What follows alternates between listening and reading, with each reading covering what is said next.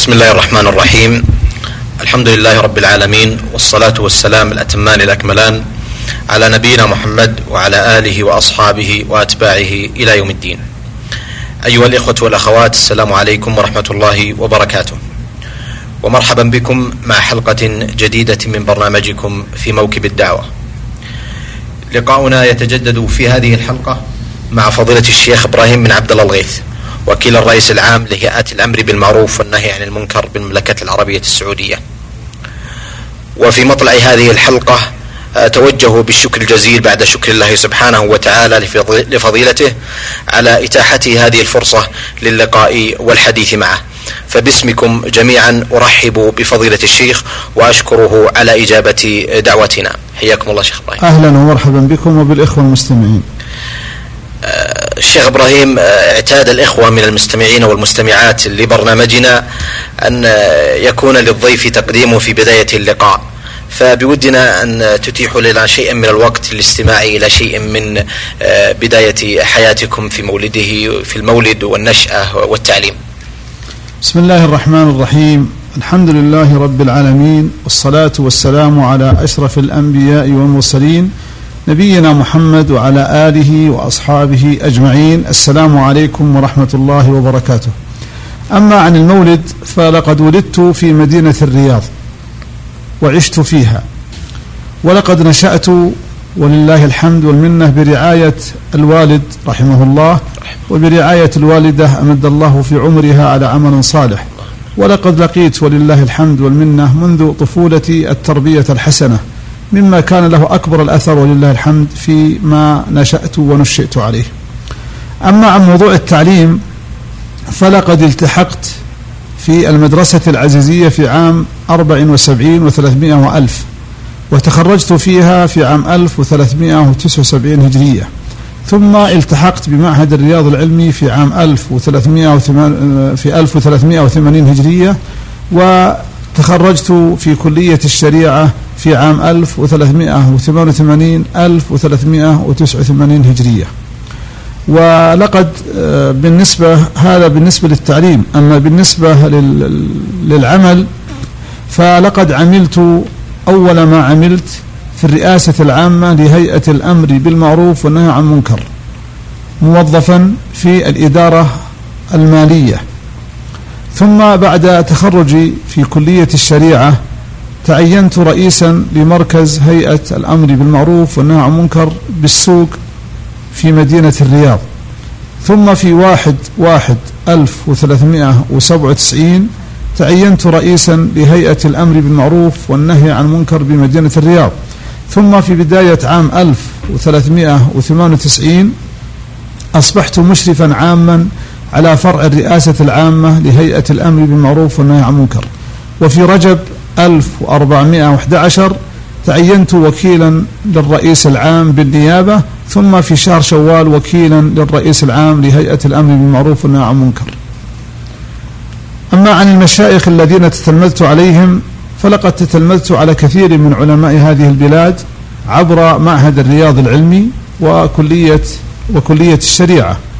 ومن المشايخ الفضلاء الذين أذكر أنني استفدت منهم وتعلمت عليهم ولكنني سأقتصر على من يحضرني الآن.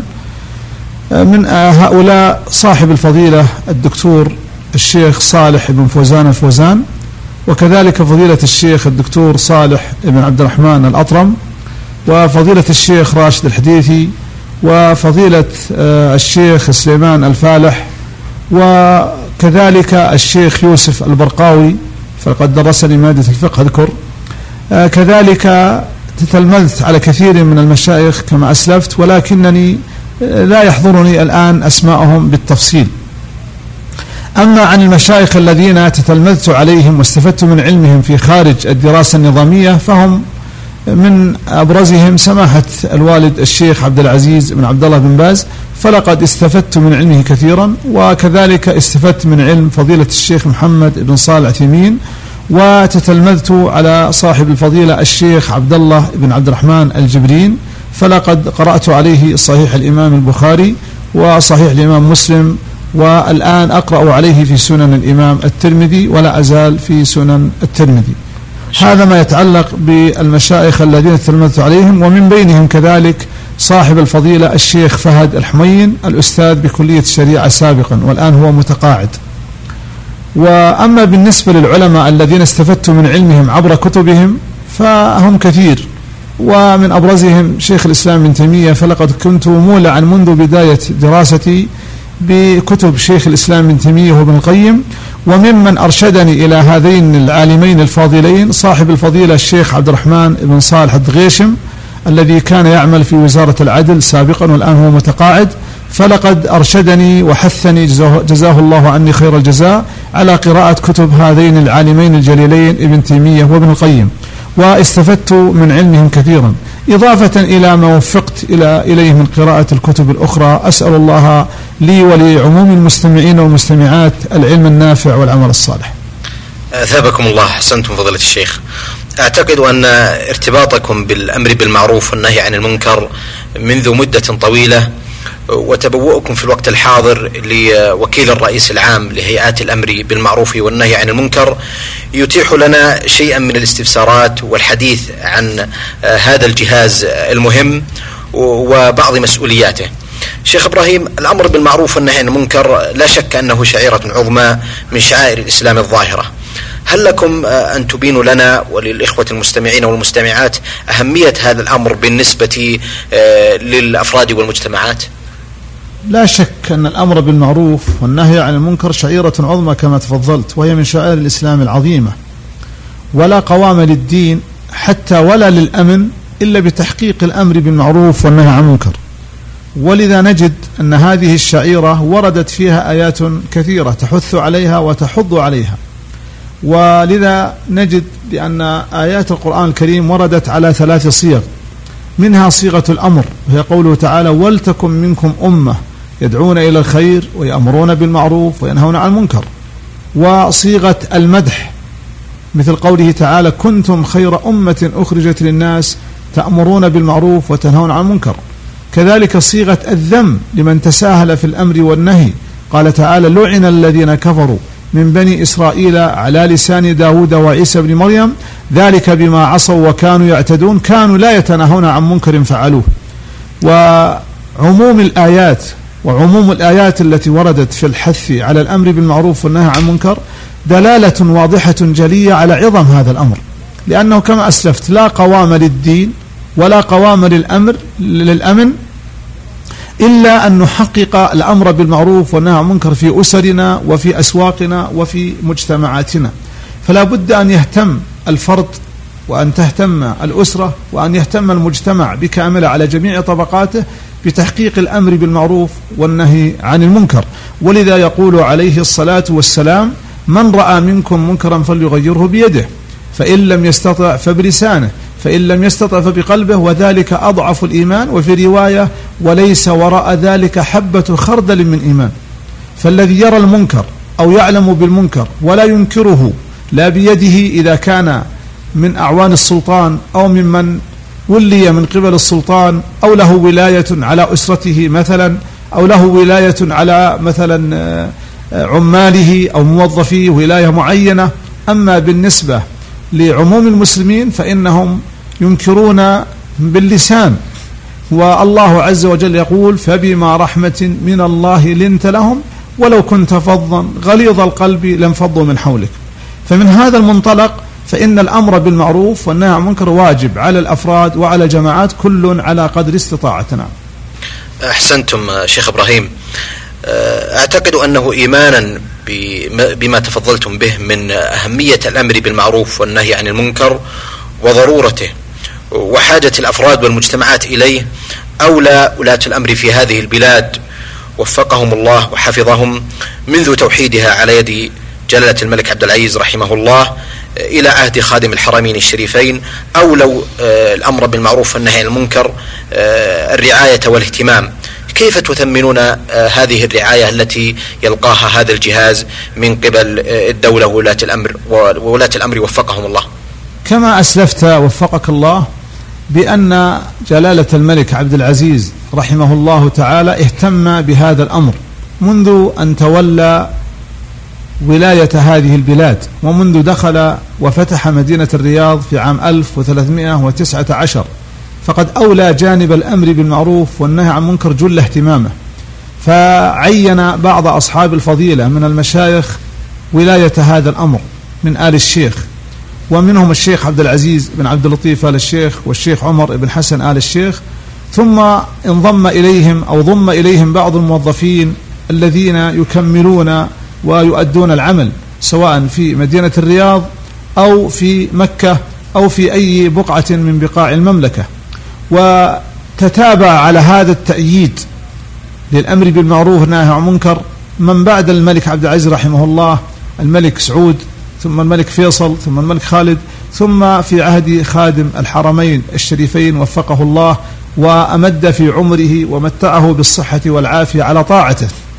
فنلحظ في الآونة الأخيرة تطور واضح وملموس بأن مراكز الهيئات وصلت ولله الحمد حتى القرى النائية وحتى الجبال الشاهقة وحتى الوديان المنخفضة حتى في تهامة وفي غيرها نجد ولله الحمد مراكز لهيئات الأمر بالمعروف عن المنكر.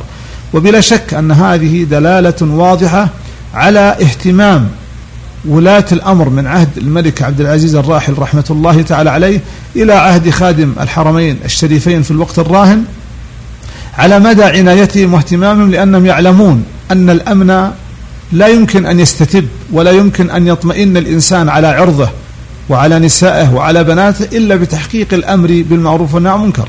ولذا نجد أن هذه البلاد اختصت بمميزات عديدة من أبرزها أنها اختصت بتأسيس إدارة حكومية تسندها الدولة وتدعمها اسمها الرئاسة العامة لهيئة الأمر بالمعروف والنهي عن المنكر. فنشكر ولاة الأمر وعلى رأسهم خادم الحرمين الشريفين على هذا التأييد ونسأل الله التوفيق والسداد للجميع. أثابكم الله شيخ إبراهيم. وما دام أن الأمر آه، لا زال متتابعا عن الأمر بالمعروف والنهي عن المنكر قد يرد على بعض الناس إشكال وهو الحديث عن الدعوة والأمر بالمعروف والنهي عن المنكر. ويتصور البعض أنه آه، ليس هناك ثمة فرق بينهما وأن الاكتفاء بالدعوة يغني عن الحديث أو القيام بواجب الأمر بالمعروف والنهي عن المنكر. كيف توضحون الفرق بينهما فضيلة الشيخ وأهمية كل منهما للأفراد والمجتمعات؟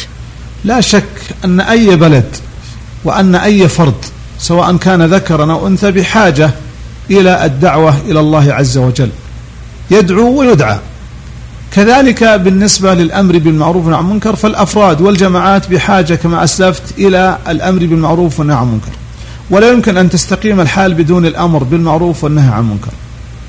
لكن هناك فرق بين بين الدعوة وبين الأمر بالمعروف والنهي عن المنكر. الدعوة دعوة يعني حث وإرشاد وتوجيه. فهي إذا ليس فيها إلزام. الخطيب يخطب فيلقي خطبته.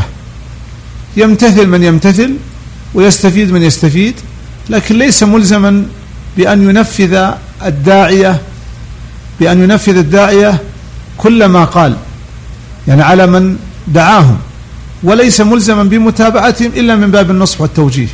لكن الآمر بالمعروف والناهي عن المنكر يأمر وينفذ. وأضرب لذلك مثالا. رجل الهيئة أو بالأحرى رجال الهيئة يتجولون في الأسواق فيلاحظون مثلا من يتعرض للنساء بالأذى فلربما في البداية ينصحونه فهذه دعوة في البداية دعوة لكن إذا رأوا أنه مستمر فهل يستمرون في دعوته؟ لا بل يقبضون عليه ويؤال ويحال إلى الجهات المعنية لمعاقبته وتعزيره بما يستحق.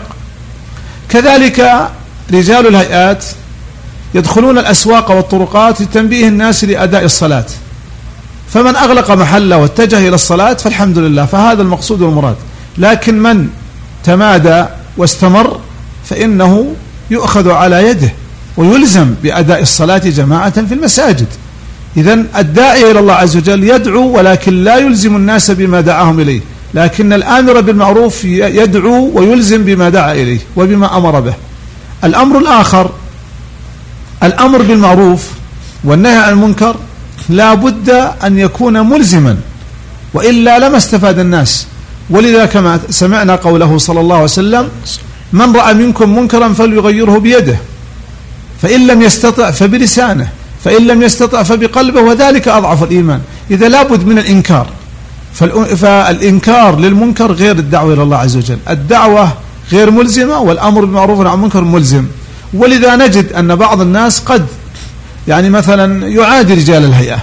لأنه يم لأن رجال الهيئة يمنعونه من مستلذاته ومن المحرمات التي يريد غشيانها. لكن الداعية قد لا يبغضه بعض الناس لأنه يأمر أو بالأحرى يحث وينصح ولا يلزم.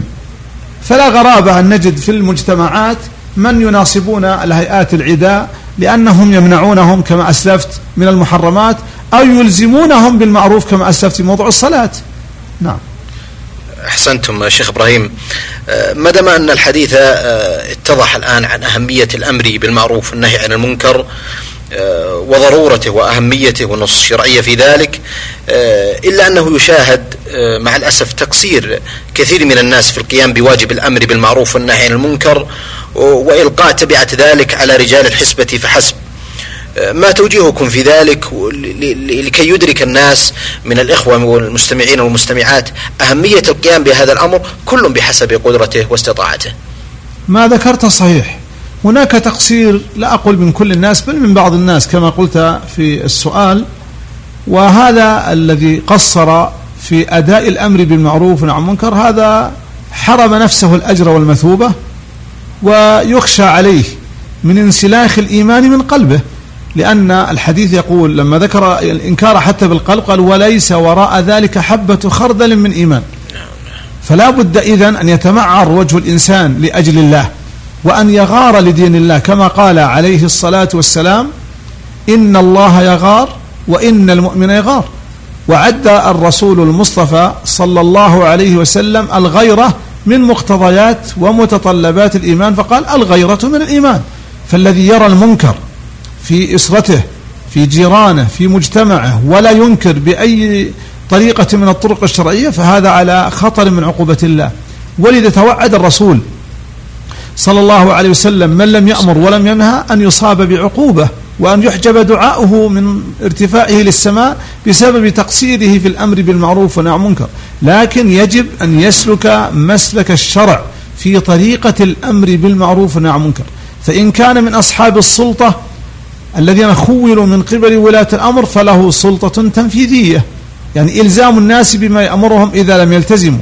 لكن عامة الناس كما أسلفت إن استطاعوا أن ينكروا بألسنتهم بطريقة اللبقة وبالرفق واللين فالحمد لله ما استطاعوا وخشوا على أنفسهم إذا أنكروا باللسان من العقوبة فإنهم يكتفون بالتغيير بالقلب.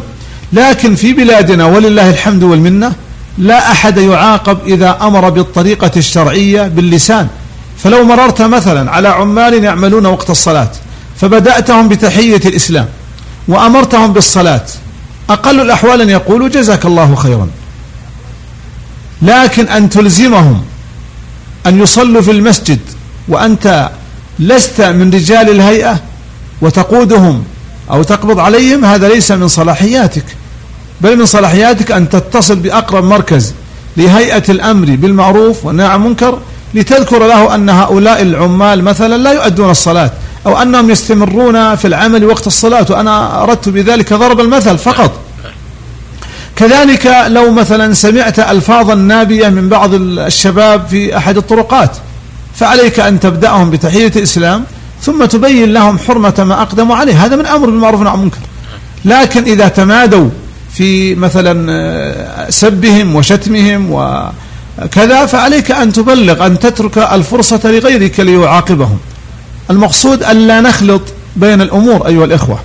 فإذا لا بد ألا نقصر في جانب الأمر بالمعروف والمنكر فالأب راع وهو مسؤول عن رعيته والأم راعية في بيت زوجها وهي مسؤولة عن رعيتها. وكذلك مدير الشركة مسؤول عن رعيته مدير المؤسسة مدير الإدارة الحكومية وغير ذلك. كل على قدر استطاعته فالإمام راع ومسؤول عن رعيته. ألا فكلكم راع وكل راع مسؤول عن رعيته. إذا لابد أن نقوم بحقوق الرعاية. فلا بد إذا أن نتعاون على البر والتقوى وأن نأمر بالمعروف ممتثلين له وأن ننهى عن المنكر مبتعدين عنه وأن نكون قدوة صالحة بألفاظنا بسلوكنا بجميع تصرفاتنا. نعم. ثابكم الله شيخ إبراهيم. الحقيقة اسمحوا لي فضيلة الشيخ أن أورد تساؤلا قد يرد على كثير من الناس وهو أن البعض أه، والكثيرين قد يتناقلون شيئا من الأخطاء والتجاوزات التي قد تقع من بعض رجال الحسبة. وقد يصاحب مثل هذا التتبع لبعض التجاوزات شيء من التهويل والتضخيم من الناس. ما تعليقكم على هذا سواء كانت من من تلك الأخطاء التي قد تقع من بعض رجال الحسبة أو من الناس الذين قد يحاولون نشر مثل هذه الأشياء والتي قد يصاحبها شيء من التهويل والتضخيم أو عدم الصحة أحيانا. نعم هو هو ما ذكرت بأن بعض الناس قد يحجم ويكبر بعض الأخطاء اليسيرة التي قد تقع من بعض رجال الهيئة وأنا أريد أن يعلم المستمع والمستمعة بأن رجال الهيئة بشر معرضون للخطأ والزلل ولا ندعي العصمة لمنسوبين. فالرسول عليه الصلاة والسلام يقول كل بني آدم خطاء ونحن من بني آدم جميعا وخير الخطائين التوابون فنستغفر الله ونتوب إليه. والواجب على من رأى خطأ من رجال الحسبة في الميدان أو غيره أن يبلغ المسؤولين على حسب القنوات الرسمية فالهواتف موجودة والمسؤولون في الرئاسة العامة وفي فروع الهيئات في المملكة قلوبهم وصدورهم وأبوابهم ولله الحمد مفتوحة. وولاة الأمر بدءا من الملك حفظه الله من خادم الحرمين الشريفين فمن دونه كلهم ولله الحمد منا قد فتحوا أبوابهم وصدورهم لاستقبال شكاوى المشتكين. لكن يجب على المستمع الكريم وعلى المستمعة الكريمة أن يتقوا الله فيما ينسبونه لرجال الهيئات أو غيرهم من رجال الدولة. حتى رجال الشرطة حتى رجال مثلا أي, أي, أي جهاز في الدولة. لا يسلم من بعض الانتقادات لكن يجب أن نتقي الله عز وجل.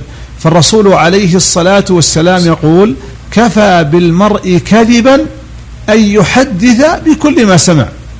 وفي رواية كفى بالمرء إثما فالإنسان يأثم وقد يعد من الكاذبين إذا ألصق التهم بالأبرياء من رجال الهيئة ومن رجال الشرطة أو من غيرهم. وكما أسلفت بأن رجال الهيئة يمنعون الناس من المحرمات التي قد يتلذذ بها والعياذ بالله بعض العصاة فلا غرابة من قبض عليه وهو مثلا يشرب الخمر أو مثلا يروج الخمر لا غرابة أن يناصب الهيئة العداء أو أن ينسج بعض القصص التي لا أساس لها من الصحة أو قد تكون لها واقعية لكنها محجمة ومكبرة.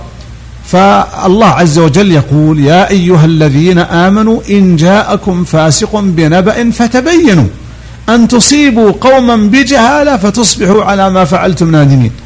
فرجل الهيئة كغيره من الناس يقع في الخطأ لكن نبرأ إلى الله أن يتعمد رجل الحسب أن يخطئ. لكننا كما أسلفت وأكرر بأننا بشر معرضون للخطأ والزلل لكن لا ننسى بالمقابل قوله صلى الله عليه وسلم الدين النصيحة الدين النصيحة الدين النصيحة كرر ثلاثا. قلنا لمن؟ قال لله ولكتابه ولرسوله ولأئمة المسلمين وعامتهم. فعلى من رأى خطأ من رجل الحسبة أن ينصحه بالأسلوب المناسب. لكن مع الأسف بأن بعض المشاهدين وبعض المشاهدات لمن يقبض عليهم من قبل رجال الهيئة قد ينسبون للهيئة ما لم يقع منهم. نعم. فإذا رأوا مثلا من يقبض عليه لأنه مرتكب جريمة معينة ما درى عنها المشاهد والمشاهدة في السوق. تجد أنهم يقولون الهيئة فعلوا وتركوا لكن أتدري أيها المستمع الكريم أتدرين أيتها المستمع الكريمة ماذا ماذا ارتكب من خطأ هذا المقبوض عليه؟ ممكن لو علمتم لما لمتم الهيئة على قبضه بل لدعوتم للهيئة علنا وسرا بأن يوفقهم الله وأن يسددهم على هذا النشاط وعلى هذا الاجتهاد. فرجال الهيئة مثلا يحضرون عند دخول البنات في مدارس البنات سواء في المدارس الابتدائية والمتوسطة والثانوية والكليات كذلك عند خروج الطالبات سواء في المنتز... وكذلك في المنتزهات والحدائق العامة. منعا لهؤلاء السباع الضارية لئلا تعتدي على بعض النساء. لأن بعض الناس مع الأسف إذا شاهد المرأة ضاع عقله وأضاع دينه. فلا بد إذا أن نعلم بأن رجال الهيئة قد يستهدفون من قبل بعض أهل السوء وأنهم يكبرون ويحجمون بعض أخطائهم وينسبون إليهم ما لم يفعلوا. وكم سمعت وسمعتم أيها الإخوة المستمعون من قصص عند التدقيق والتحقيق لا يكون لها أي أساس من الصحة. فأقول يجب أن نتقي الله جل وعلا وأن ندافع قدر المستطاع عن سمعة ولاة الأمر وعن سمعة رجال الهيئة وغيرهم من ولاة الأمر. أسأل الله العون والتوفيق. أحسنتم وأثابكم الله شيخ إبراهيم، لكنني أقول إلحاقا لما سبق من سؤال إن إن البعض قد يرجع مثل بعض هذه التجاوزات إلى أن آه، هذه قد تصدر من بعض آه، المنسوبين الذين قد لا يكون لديهم كفاءة للقيام بواجب الأمر بالمعروف والنهي عن المنكر، هل للرئاسة آه، منهج أو ضوابط أو معايير معينة في تعيين رجال الحسبة لكي يقوموا بهذا الواجب على أكمل وجه وفق الضوابط الشرعية والرسمية والنظامية؟ كما أسلفت مهما بذل المسؤولون في الرئاسة العامة والفروع في دقة الاختيار والسؤال والتتبع لسيرة من يريد الإقدام على العمل في الهيئة فإنهم قد يصيبون وقد يخطئون لأنهم بشر. وفي بعض الحالات قد يدخل إلى جهاز الهيئة من هو صالح في نفسه ظاهرا لكننا لا نعرف البواطن وأمرنا أن نحكم على الناس في الظاهر. فالهيئة يعني تشترط في من يريد أن يتوظف في سلك الهيئات أن يكون حسن السيرة وأن يكون من طلاب العلم وتفضل الرئاسة العامة أن يلتحق بها خريجو الجامعات وخصوصا التخصصات الشرعية ليكونوا على بينة من أمرهم ولينطلقوا في إنكارهم من منطلقات شرعية. لا أن ينطلقوا من تحمس زائد أو غضب يتعدى الحدود الشرعية. أضف إلى ذلك بأن أي رجل يتقدم إلى الهيئة فلا بد أن يسأل عنه ولا بد أن يأتي بشهادات حسن سيرة وسلوك من مدرسته من كليته من العلماء الذين تتلمذ عليهم. وقد نسأل عن بعض المساجد وسأقول أمرا قد يستغرب هل تصدقون بأننا نتحرى عن بعض من يتقدم لله أشد أو مثل ما نتحرى لو تقدم أحد لخطبة بنتي؟ لو تقدم أحد لخطبة بنتي هل أقبله على طول؟ لا. لا بد أن أسأل عنه وعن جلسائه. كذلك بالنسبة لبعض رجال الهيئة يتحرى عنهم بدقة قدر المستطاع. لماذا؟ لأن المسؤولين في الرئاسة العامة والفروع مؤتمنون أمام الله. ولأن هذه الوظيفة أمانة. ائتمنا عليها من قبل ولي الأمر وفقه الله وسدد خطاه فلا بد أن نؤدي الأمانة على الوجه المطلوب ومع ذلك لا نسلم من الخطأ والزلل لأننا بشر. فإضافة إلى ذلك يقام في بعض الأحوال دورات لعدة أيام لمعرفة عقلية وعلمية ورزانة هذا الشخص المتقدم للهيئة. نعم. ثم يقبل من ينجح ويرفض من لا ينجح. ويختبر حتى في أخلاقه في كيفية تعامله مع البشر. إضافة إلى ذلك فإنه يقابل من قبل لجنة في الفروع الثلاثة عشر في المملكة. من لجنة مكونة من ثلاثة أفراد فأكثر من كبار المسؤولين في الفرع. ويختبر ويوجه إليه عدة أسئلة. كذلك يعني بعد دخوله في في الوظيفة سنة تحت التجربة. فإن صلح وإلا يطوى قيده. كل ذلك لئلا يدخل هذا الجهاز إلا من نضج عقله وحاول وأن يكون قدر المستطاع من طلاب العلم. ومع ذلك نجتهد ونصيب وقد نجتهد ونخطئ ونستغفر الله عما سلف وكان. أحسنتم وسدد الله خطاكم وأثابكم الله فضيله الشيخ إبراهيم. آه، الحقيقة أن لدينا العديد من المحاور التي نريد أن نثيرها ونتناولها مع فضيلة الشيخ إبراهيم آه، إلا أنني أرى أن وقت البرنامج لا يسعفنا كثيرا بالاستطراد في بعض ذلك. باسمكم أيها الإخوة والأخوات أتوجه آه، بالشكر الخالص لفضيلة الشيخ إبراهيم على إتاحة هذه الفرصة للقاء والحديث معه وآمل أن يتجدد لنا لقاء قادم بإذن الله تعالى في مناسبات أخرى. ولكم تحية من زميلي آه، يحيى عبد الله. وإلى لقاء قادم. والسلام عليكم ورحمة الله وبركاته. في موكب الدعوة إعداد وتقديم محمد بن عبد الله المشوح.